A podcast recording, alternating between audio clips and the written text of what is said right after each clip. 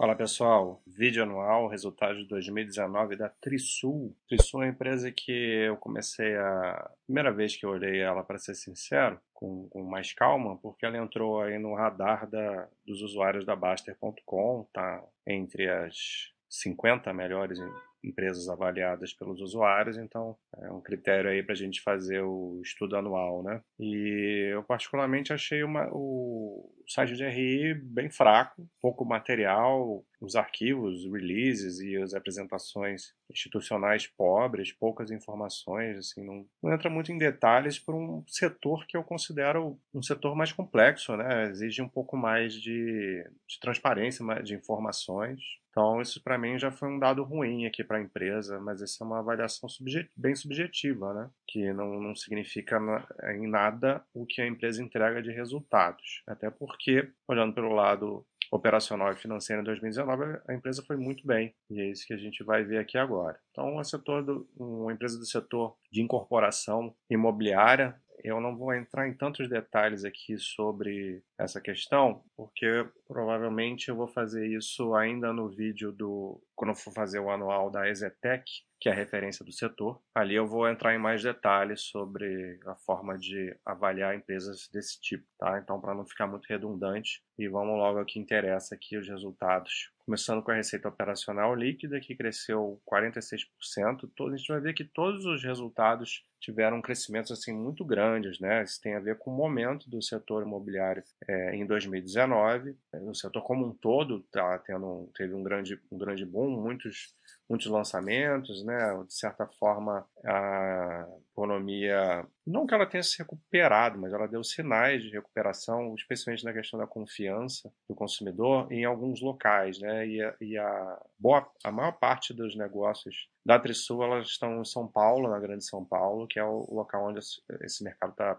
ficou mais movimentado mesmo. Cabe lembrar que as receitas de, de, de incorporadoras elas são é, apuradas pelo método POC, que é um percentual, percentual sobre a conclusão das obras. Então, conforme você está tendo lançamento e essas obras vão subindo, você vai apurando essa receita é, de acordo, claro, com o que é vendido também. Então, nem tudo que é vendido está na receita, então tem muito resultado a apurar ainda.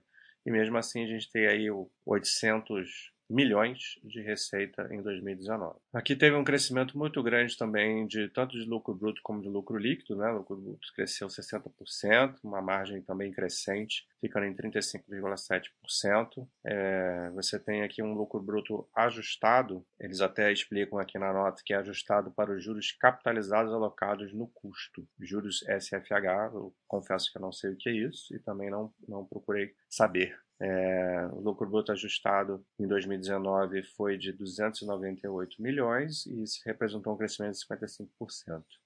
O lucro líquido ainda muito mais, né? Aumento aí de 95%, 140 milhões, com uma margem líquida crescendo muito, crescendo muito forte, 17,5% é o que ficou no resultado anual. Aqui a gente vai ver o quadro de EBITDA. A gente tem o EBITDA normal, que cresceu 85%, e o ajustado, pelo mesmo motivo que do ajustado que, eu, que a gente viu lá da, do lucro bruto no, no, quadro passado, mas o EBITDA ajustado aqui ficou em 185 milhões, praticamente 186, representou um crescimento de 71%, e com margem EBITDA ajustada de 23,3% também crescendo bastante. Então, todo esse grande aumento tem a ver com esse. É, é o, o setor imobiliário ele, ele, ele pode ter essas grandes variações de um ano para outro, tanto para cima quanto para baixo, porque depende desse momento econômico. É um setor cíclico falei que não ia entrar em muito detalhe, né, mas já estou entrando.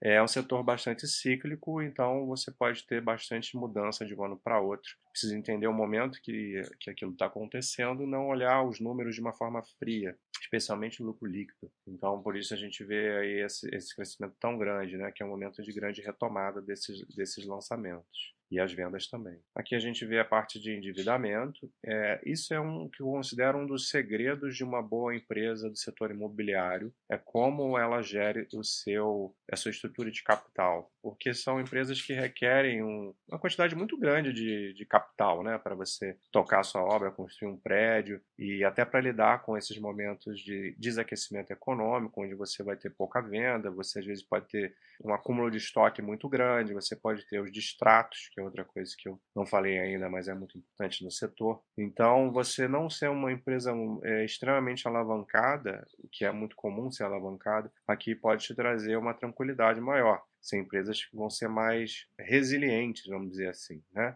Por outro lado, você não, é, empresas mais resilientes não vão ter é, explosões de crescimento, muitas vezes, mas para o longo prazo a gente deseja algo muito mais resiliente do que algo que pode subir absurdamente ou cair absurdamente, dando muita volatilidade no seu patrimônio.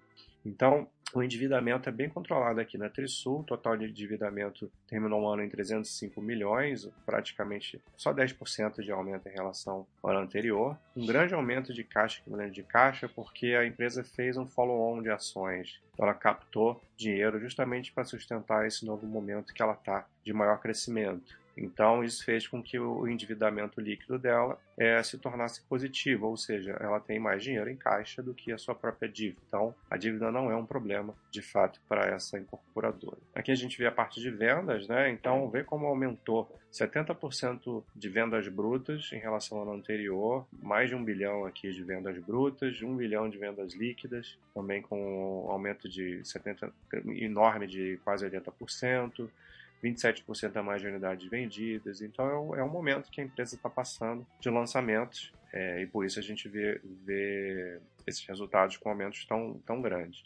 Então, é, acompanhar para o longo prazo, né? ver o histórico da, da, empresa, se ela consegue ter isso de forma mais consolidada. É impossível que uma incorporadora tenha crescimento todos os anos. É, se ela não tem prejuízo, já é um, um, já mostra que é uma empresa diferenciada, poucas são assim. Então é importante você analisar a empresa aí no intervalo de, de uma década, pelo menos, para ver como ela se comporta em períodos do ciclo de baixa dela. A Trisul vem performando bem nos últimos anos, é uma empresa que, como eu falei, surgiu no radar justamente por isso, mas é, sempre olhar com calma essas empresas de incorporação imobiliária. Um abraço.